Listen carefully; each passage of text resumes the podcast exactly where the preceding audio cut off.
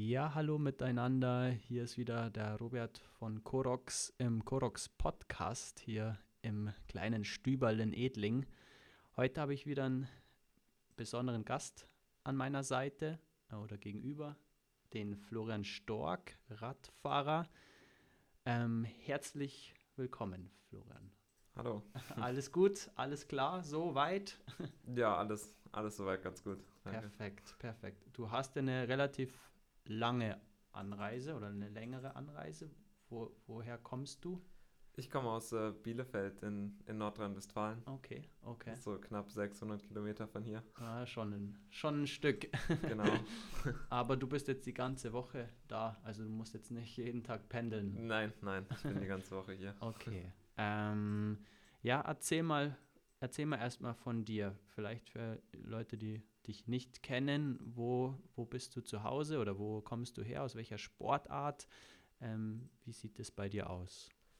Ja, ich bin äh, Straßenradprofi seit 2019 und äh, lebe auch, auch noch in Bielefeld. Ähm, ja, bin 23 Jahre alt und äh, ja, habe mich kürzlich leider äh, schwer verletzt bei einem Radrennen. Okay, ja, da will ich gleich näher drauf eingehen. Ähm, das war auf der UAE-Tour, ähm, was ich schon gelesen habe. Es war ein relativ krasser Sturz. In Bayern hätte man gesagt, da hat es ein sauber gefackelt. Ich will das jetzt gar nicht so ins Lächerliche ziehen, weil es war wirklich ein heftiger Sturz. Ähm, erzähl mal, wie, wie war das? Also wie, wie war die Tour? Ähm, was ist das für eine Tour vielleicht auch erstmal? Wie, wie war das dort? Ja, also die UAE Tour ähm, zählt auch zur äh, UCI World Tour, also ein großes Radrennen für, für äh, die, die Teams und ähm, ja, bis dahin lief die Rundfahrt eigentlich für mich sehr gut. Wurde auf der ersten äh, schweren Bergankunft äh, siebter und ähm, war zum Zeitpunkt des Sturzes noch Zwölfter in der Gesamtwertung und äh, zu dem Zeitpunkt auch äh, ja, der Leader in meiner Mannschaft. Und ähm, ja, umso schmerzhafter war dann der, äh, das Ausscheiden. Also nicht nur, nicht nur mit der Verletzung und den Schmerzen, aber auch die, die Enttäuschung, weil das bis dahin äh, ja, das beste Ergebnis so meiner Karriere gewesen wäre. Ja. Ähm, ja, von daher ziemlich ärgerlich. Äh, ja, also zum Sturz selbst. Ich bin, äh, wir sind da von einer größeren Straße auf, eine, auf ein klein, in ein kleineres Wohngebiet eingefahren. Das äh, auch noch mit einer Beschränkung quasi vom normalen Verkehr äh, abgesichert war. Und halt, äh, ja, in, in diese Beschränkungsanlage oder einen Teil davon bin ich äh, dann reingefahren. Ja, in, es war so in einem Kurvenausgang, wo man es nicht einsehen konnte und da hat es mich ein bisschen weiter rausgetragen in der Kurve. Mhm und bin dann da leider voll vorgestürzt und äh, habe mir dabei die Kniescheibe und drei Rippen gebrochen. Ach du Scheiße. Also schon heftig. Also wenn man sich das Kniegelenk oder ein Knie anschaut, dass das mal bricht, da muss schon einiges, einiges passieren. Das waren sicherlich auch höllische Schmerzen oder war das anfangs noch so ein bisschen vom Schock, dass man das noch gar nicht so realisiert hat oder hat man da gleich gewusst, aua, das war, das war jetzt heftig? Ähm, ja, ich, ich konnte es auf jeden Fall schon direkt abschätzen, dass es äh, eine schwere Verletzung ist. Also zunächst mal äh, hatte ich dann ziemlich starke Schmerzen nur im Brustkorb und äh, habe gemerkt, dass sich die Rippen bewegt haben. Also hatte ich da schon relativ schnell, äh, ja, habe ich relativ schnell gemerkt, einfach, dass, dass die Rippen gebrochen sind. Im Knie hatte ich äh, im ersten Moment gar keine Schmerzen, äh, was halt wirklich seltsam ist. Ich meine, wenn man sich mal irgendwo das Knie irgendwo anstößt, weiß man ja auch, was, äh, was das schon für Schmerzen sind. Ähm, ja, aber ich habe dann natürlich auch gesehen, dass, äh, ja, dass der Bereich ums Knie ziemlich dick war und ähm, dass da etwas auf jeden Fall nicht gestimmt hat. Und habe dann in dem Moment sogar gehofft, dass es nur die Kniescheibe ist und äh, nicht noch irgendwas anderes. Okay. Ähm, ja, und dann hatte ich halt relativ schnell schon, schon eine, eine Versorgung im Krankenwagen mit, mit Schmerzmitteln, sodass äh, ja, der, der richtige Schmerz von der Kniescheibe in dem Moment gar nicht richtig durchkam, okay. glücklicherweise. Okay, ja, ja, ja. Was beeinträchtigt dich, wie lange, oder erstmal gefragt, wie lange ist das jetzt her gewesen? Das ist jetzt äh, knapp fünf Wochen her. Okay, also auch noch relativ frisch. Ja. So, ja. Wo, Im Gesamtheilungsprozess, ja. Wie lange dauert sowas oder was dauert jetzt da länger zu verheilen? Mm. Kann man das sagen? Ja, also der, der Knochen selbst verheilt eigentlich relativ schnell. Also halt wie, wie jeder andere Knochen auch, sagt man so um die sechs Wochen, dass der vollständig ausgeheilt ist. Ähm, was jetzt ziemlich lange dauert, ist halt die Beweglichkeit in, in das Knie zurückzubekommen, weil es gerade in den ersten zwei Wochen komplett gestreckt bleiben musste. Ähm, ja, und dadurch baut sich halt viel, viel Muskel ab und äh, ja, auch, auch da ist dann viel Spannung auf dem verbliebenen Muskel mhm. ähm, und die Kapseln sind dann etwas äh, verkürzt. Dann, ja. dann ist es halt erstmal wieder schwer, überhaupt äh, die Beugung reinzubekommen. Ähm, wie waren das generell, ähm, das war ja im, im Februar, Ende Februar, oder? Das Rennen. Ja. Wie sieht es da oder gab, hätte es jetzt dann noch weitere Wettkämpfe gegeben in dieser Tour oder ähm, wie kann ich mir das hm. vorstellen? Also die, das Rennen ist äh, sieben Tage lang, also sieben Etappen. Und ähm, der Sturz passiert auf der sechsten, also kurz vor Ende. Ja. Also wäre noch ein Tag äh, danach gekommen. Und dann wäre die zu Ende gewesen. Und ja, danach hätte ich eigentlich ein relativ volles Rennprogramm gehabt und wäre dann auch wenig zu Hause gewesen. Okay, okay. Ja. Wie war das dann mit der, auch während der Corona-Zeit für dich mit dem Einreisen, Ausreisen? Ich habe gehört, dass beim Ausreisen wegen deiner Verletzung irgendwie ein paar Sachen schief gegangen sind. Stimmt das? Oder was hat es da mit auf sich um, zu ähm, tun? Ja, also äh, es lag halt daran, dass ähm, ja, während, also in dem ersten Krankenhausbericht äh, war es dann so, dass äh, dass auch mehr, mehrere Verletzungen noch festgestellt wurden im, im Brustkorb selbst. Also ich hatte ein bisschen äh, ja, eine Einblutung in der Lunge und äh, ja, das ist eigentlich dann auch der Grund gewesen, wo, weshalb ich mich dann für eine Operation äh, ja, in Dubai entschlossen habe, weil ja, ich zu dem Zeitpunkt nicht fliegen konnte und äh, ja, wir dann dort auch einen guten Chirurgen gefunden haben. Ähm, ja, dann zur Rückreise selbst war es ja so, dass ich auch ähm, ja, Corona-Tests dafür machen musste für den Flug, was, was ja jetzt eigentlich kein Problem ist aktuell. Ja. Habe ich dann einfach im Krankenhaus machen können. Ähm, aber ja, das Problem ist halt, wenn man verletzt fliegt, dann braucht man auch, äh, ja, dann muss es auch im, im Bericht vermerkt sein, im ja. Krankenhausbericht. War, war es eigentlich auch. Ja. Also der, der Arzt hat das okay für einen Flug gegeben, aber äh, da ja, in dem Bericht wurde nicht explizit ausgeschlossen, dass, ein, äh, dass, dass die Gefahr äh, von einem Pneumothorax ausgeschlossen werden kann. Und ähm, ja, dadurch war es dann erst so, dass äh, die Ärzte von der Airline äh, da nochmal mit dem Arzt äh, sprechen mussten. Was halt ein bisschen schwierig war, weil der Flug halt um kurz vor zwölf, ähm, ja, um zwei Uhr nachts ging und da war ich, äh, zu dem Zeitpunkt war es irgendwie Viertel vor zwölf, Ortszeit. nicht so äh, nett auf jeden Fall, aber ja, der, der Chirurg war, war so gut drauf, äh, so cool drauf und nett, der hat es dann äh, mit denen noch äh, quasi zu später Stunde alles abgeklärt. Ja. Und dann konnte ich zum Glück fliegen. Aber es war halt natürlich auch äh, unnötig nervenaufreibend. Okay. aber jetzt bist du ja, Gott sei Dank, ja, hier. genau. Wunderbar. Ähm, die letzte Frage noch so vom zu deiner Verletzung selbst, was du jetzt hier bei Korox machst. Kannst du da ein bisschen Einblicke in deine Therapie bringen? Also was macht ihr? Auf was legt ihr jetzt so den Fokus? Gibt es da irgendwas, was, was, was du mitnehmen konntest für dich selber? Ja, erstmal, ähm, um erstmal wie auch wieder einen normalen Gang hinzubekommen.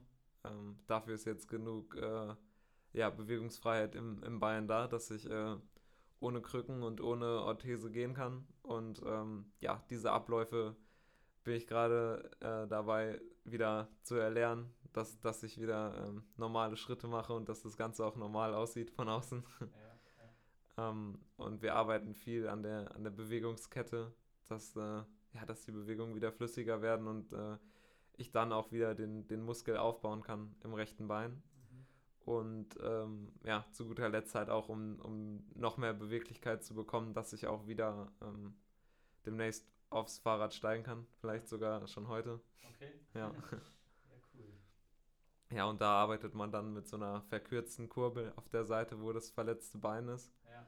um halt weniger, ähm, ja, weniger Gesamtbewegung in dem Bein zu haben. Das kann man dann so einstellen, äh, ja, dass es für den jetzigen Zeitpunkt ausreicht und das wird man dann nach und nach äh, weiter erhöhen, ja. bis es dann irgendwann wieder eine normale Kurbel ist. Okay. Gibt es da, hast du dir für dich oder gibt es ein, Zieldatum, wo du sagst, oh, da, da will ich wieder angreifen oder gibt es ein Turnier oder irgendwas, wo du sagst, da, das setzt du dir als Ziel, jetzt ohne dir selbst Druck zu machen, aber machst, hast du da sowas oder sagst du, nee, ich arbeite jetzt von Tag zu Tag und schau, wie sich das entwickelt?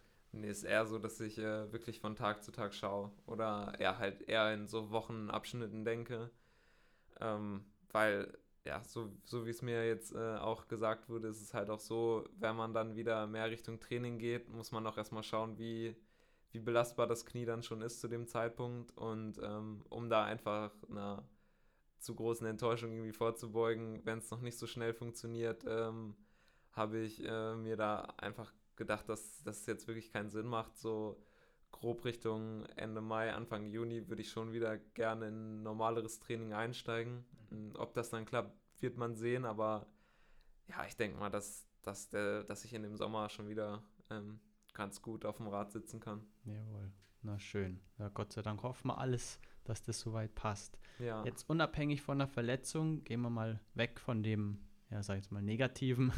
ähm, wie ist dein persönlicher Werdegang? Wie bist du drauf gekommen, boah, Fahrrad, das ist, das ist mein Ding?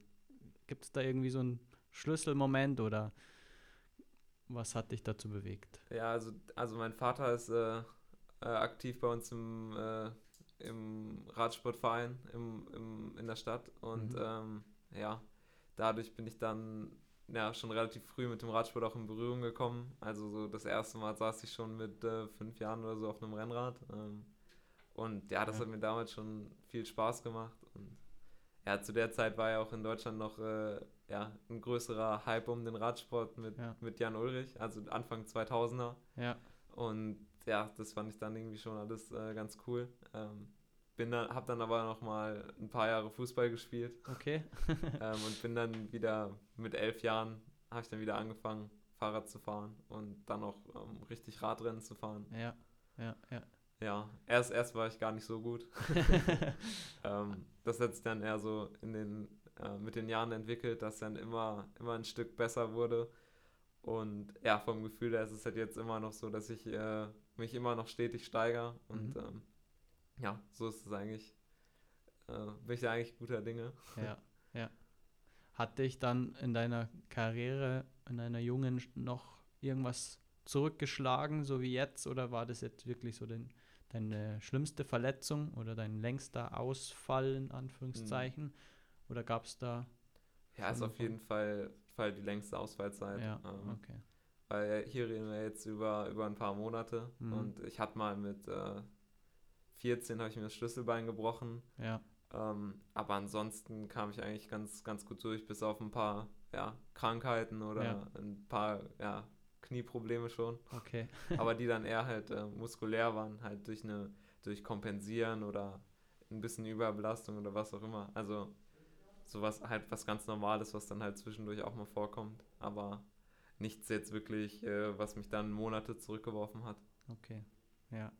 Ähm, gibst du mir da vielleicht noch Einblicke, wie das im Radsport läuft? Ich bin selber so ein bisschen mehr aus dem Fußballgeschäft, da mhm. kenne ich mich besser aus. Ähm, wie, wie kommt man da so an die Spitze oder wie, wie, wie, kann man sich das vorstellen? Das ist ja nicht wie beim Fußball, dass es so ähm, in, in verschiedenen Städten in Deutschland Teams gibt oder schon. Ich weiß es nicht. Wie, wie, wie läuft das ab? Wie kommt ja. man so zur Tour de France oder ja, wie ist, wie ist, wie ist das? Ja, also, also erst fängt man halt meistens dann bei sich irgendwo lokal im, in einem Radsportverein an ähm, und fährt dann ja kleinere Rennen, so äh, ja, sind dann meistens so Rundstreckenrennen irgendwo in, in ein paar Orten, die dann äh, so, ja, je nach Altersklasse 30 bis äh, 70 Kilometer lang sind. Und ähm, dann ist eigentlich der nächste Schritt, dass man äh, über, über den Landeskader kommt. Also zum Beispiel äh, jetzt, ich war ja dann jahrelang im NRW-Nachwuchskader. Und das gibt es dann eigentlich, so, so eine Förderung gibt es dann in den meisten Bundesländern.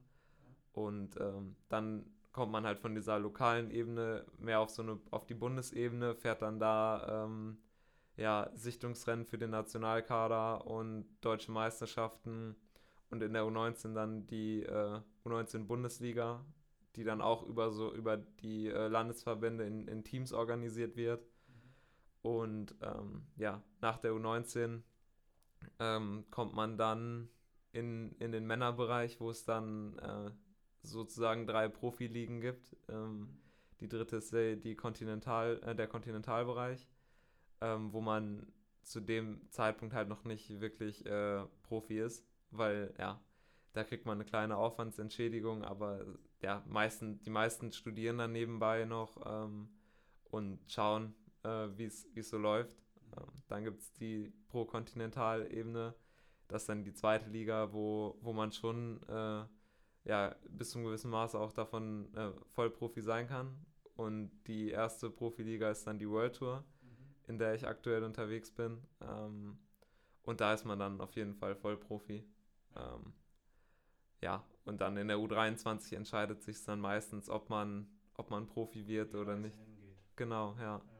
ja. Ähm, und da, da hat man dann auch den U23-Nationalkader, äh, wo man dann so, äh, solche ja, Weltcup-Rennen fährt, ähm, über die man sich äh, empfehlen kann für die Profiteams. Also es ist dann so, dass ähm, ja, die Profiteams dann nach, nach Ergebnissen schauen von, von den Fahrern und die dann so scouten und dann äh, ja meistens ja, mit einem mit Vertrag dann ausstatten und äh, selbst wenn die dann noch äh, einen Vertrag in, im Kontinentalbereich haben, ist es so geregelt, dass man auch ähm, dann aus diesem Vertrag rauskommt, wenn man ein höherklassiges Angebot bekommt. Mhm.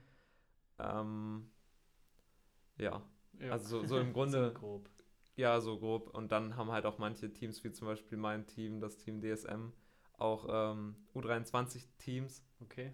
Also so ein bisschen mehr wie, wie im Fußball, dass man dann halt äh, versucht, sich die die Talente schon früher zu sichern und dann selbst auch aufbauen kann. Mhm, mh. Was halt, ja, sonst, sonst ist halt eher das Problem, wenn dann Teams Fahrer nur nach Ergebnissen scouten, ist es halt ja auch so, dass man relativ wenig auch über den Fahrer weiß. Man, man kennt dann halt vielleicht ein paar Leistungsdaten und, und die Ergebnisse, aber so vom Wesen her kennt man den Fahrer dann ja natürlich nicht. Ja, ähm, ja. ja und es ist halt auch mal wichtig, dann irgendwie auch eine gute Atmosphäre im ja, Team zu haben. Umfeld. Genau. Ja, ja okay. Okay, mhm. sehr, sehr interessant. Ähm, ja, diese Teams, die du gesprochen hast, sind aber jetzt dann praktisch nicht städtegebunden, sondern eher, was steckt dahinter? So ein, meistens Firmen, Konzerne oder wie, wie ist das? Genau, ja, es ist halt ähm, so im, im Radsport, dass äh, dann der, die Teams so heißen wie, wie der Hauptsponsor. Mhm. Ähm, und ja, die Teams haben meistens dann irgendwo, irgendwo einen Standort halt, wo, wo sie halt ihr Büro haben und die, ähm, ja, den sogenannten Servicekurs, wo die dann halt, wo die ganzen Fahrräder gelagert werden ähm, und das Material. Ähm, aber so zwangsläufig müssen die Fahrer nicht äh, vor Ort sein. Ja. Also es ist dann eher so, dass jeder da wohnt, wo er, wo er möchte oder zu Hause ist. Ähm, und dann reist man von dort immer zu den jeweiligen Rennen an und trifft sich dann dort als, als Team. Ja. Wie sieht dann so, so eine Saison dann, sag jetzt mal, wann fängt die an bei dir normalerweise? Wann endet sie? Und wie, wie kann man sich das vorstellen? Wie viele Wettkämpfe hab, hast du? Was für Highlights hast du in der Saison? Wie schaut das, wie schaut das da aus? Ja, also in der Regel fängt, fängt die Saison ähm, ja, im Januar in Australien an oder ja, also es ist halt auch so, dass nicht immer das ganze Team zu den Rennen reist. Also wir haben quasi mhm. 30 Fahrer im Kader und ja. bei solchen Rennen sind dann meistens sechs oder sieben Fahrer am Start. Und ähm, ja, dann kommt es halt immer aufs jeweilige Rennprogramm an, ähm, wer, wann, äh, wer wann wo startet. Aber normalerweise fängt die Saison mit dem ersten Rennen in Australien an im Januar und ansonsten sind so Ende Februar auch hier in Europa schon die ersten Rennen. Mhm. Und das Ganze geht dann bis Anfang Oktober. Also auch eine relativ lange Saison. Ja. Ähm, und dann hat man in der Regel so im Schnitt äh, 60 bis 70 Renntage. Okay. Also ja, mit, mit Reisetagen und Trainingslagern ist es dann schon so, dass man meistens ähm, sehr viel unterwegs ist im Jahr. Okay, ja. Gibt es dann einen Ort, wo du jetzt bis jetzt in deiner Karriere warst, was dir gefällt? Oder gibt es eine Strecke, wo du sagst, wow, das ist cool, das ist so die Allianz Arena der Radstrecken oder keine Ahnung. Gibt es da irgendwas oder ist es, sind alle unterschiedlich und alle haben so seine Besonderheiten? Seine ja, es gibt also im Frühjahr ähm, Rennen in Belgien und Frankreich, die, die auf Kopfsteinpflaster ausgetragen werden. Okay. Und äh, das ist Paris-Roubaix und die Flandern-Rundfahrt. Die beispielsweise sind dann so, so Rennen, wo man sagen würde, das sind so äh, richtig ähm, ja, ähm, außergewöhnliche Rennen, weil die halt unfassbar schwer sind mit dem Kopfsteinpflaster und den Hügeln. Aber ähm, ja, das ist nicht so auf meinen Fahrertyp zugeschnitten. Ich bin dann eher ein Fahrer für, für kurze oder längere Anstiege. Mhm. Ähm, da ist es dann eher die, die Lombardei-Rundfahrt in, in Italien, die dann wirklich auch heraussticht über ein super schweres Profil und äh, ja, also das sind dann halt solche Rennen, die, die wirklich besonders sind. Und natürlich äh, die Tour de France äh, ist ja vom Prestige das, das wichtigste Radrennen der Welt. Ja, ja, ja, ja. Ähm, sehr, sehr, sehr interessant. Wie, wie ist denn, wie, wie kommt man dann in den Genuss der Tour de France? Oder bist du schon mal in den Genuss gekommen oder wie, was muss da passieren? Ähm, bis jetzt, bis jetzt noch nicht. Ja. ähm, Aber ist das auch so dein Ziel so ein bisschen? Also, oder denkt man so daran? Oder wie, ist, wie kann man sich das vorstellen? Ja, ich denke, also ich denke mal, dass fast, fast jeder Fahrer davon träumt, da mal am Start zu stehen. Ähm, also so ist es auf jeden Fall auch bei mir. Ähm, ja, um sich da zu empfehlen, muss man in eben diesen, diesen Rennen, äh, die davor auf, auf World Tour-Ebene stattfinden, wie beispielsweise UAE Tour oder danach ähm, halt auch noch viele andere in der Kategorie äh, jetzt im Anlauf zur Tour de France, da muss man sich äh, wirklich auch innerhalb des Teams beweisen, um, um dann, um es dann in den Tourkader zu schaffen. Mhm. Ähm, es ist meistens so, dass dann wirklich äh, nur die besten Fahrer äh, von jedem Team an diesem Rennen teilnehmen und dadurch ist es halt ähm, ja, vom Prestige her auch unübertroffen. Ja. Also das ist dann immer jedes Jahr aufs Neue das, das große Highlight. Ja. Ähm, und dann kommt es auch nochmal drauf an, wo, worauf hat sich jetzt äh, das Team spezialisiert, will es dieses Jahr auf, auf eine Gesamtwertung fahren oder nur auf Etappensiege und oder Sprints, da ähm, unterscheidet sich dann auch nochmal die Zusammensetzung des Tourkaders. Mhm. Ähm, aber an sich, wenn man, wenn man äh, sich vorher empfohlen hat als einer der stärksten Fahrer, dann, dann kann man da auf einen Platz auf jeden Fall hoffen. Ja, ja. Und sind dann alle Teams berechtigt für einen Startplatz oder wie bei dir jetzt persönlich beim DSM, wie sind die dabei oder wie kann man sich das vorstellen? Ja, genau. Also die, die Teams in der World Tour, das sind ähm, 19 Teams, die sind immer gesetzt jedes Jahr bei der Tour de France und generell bei jedem Rennen im World Tour Kalender.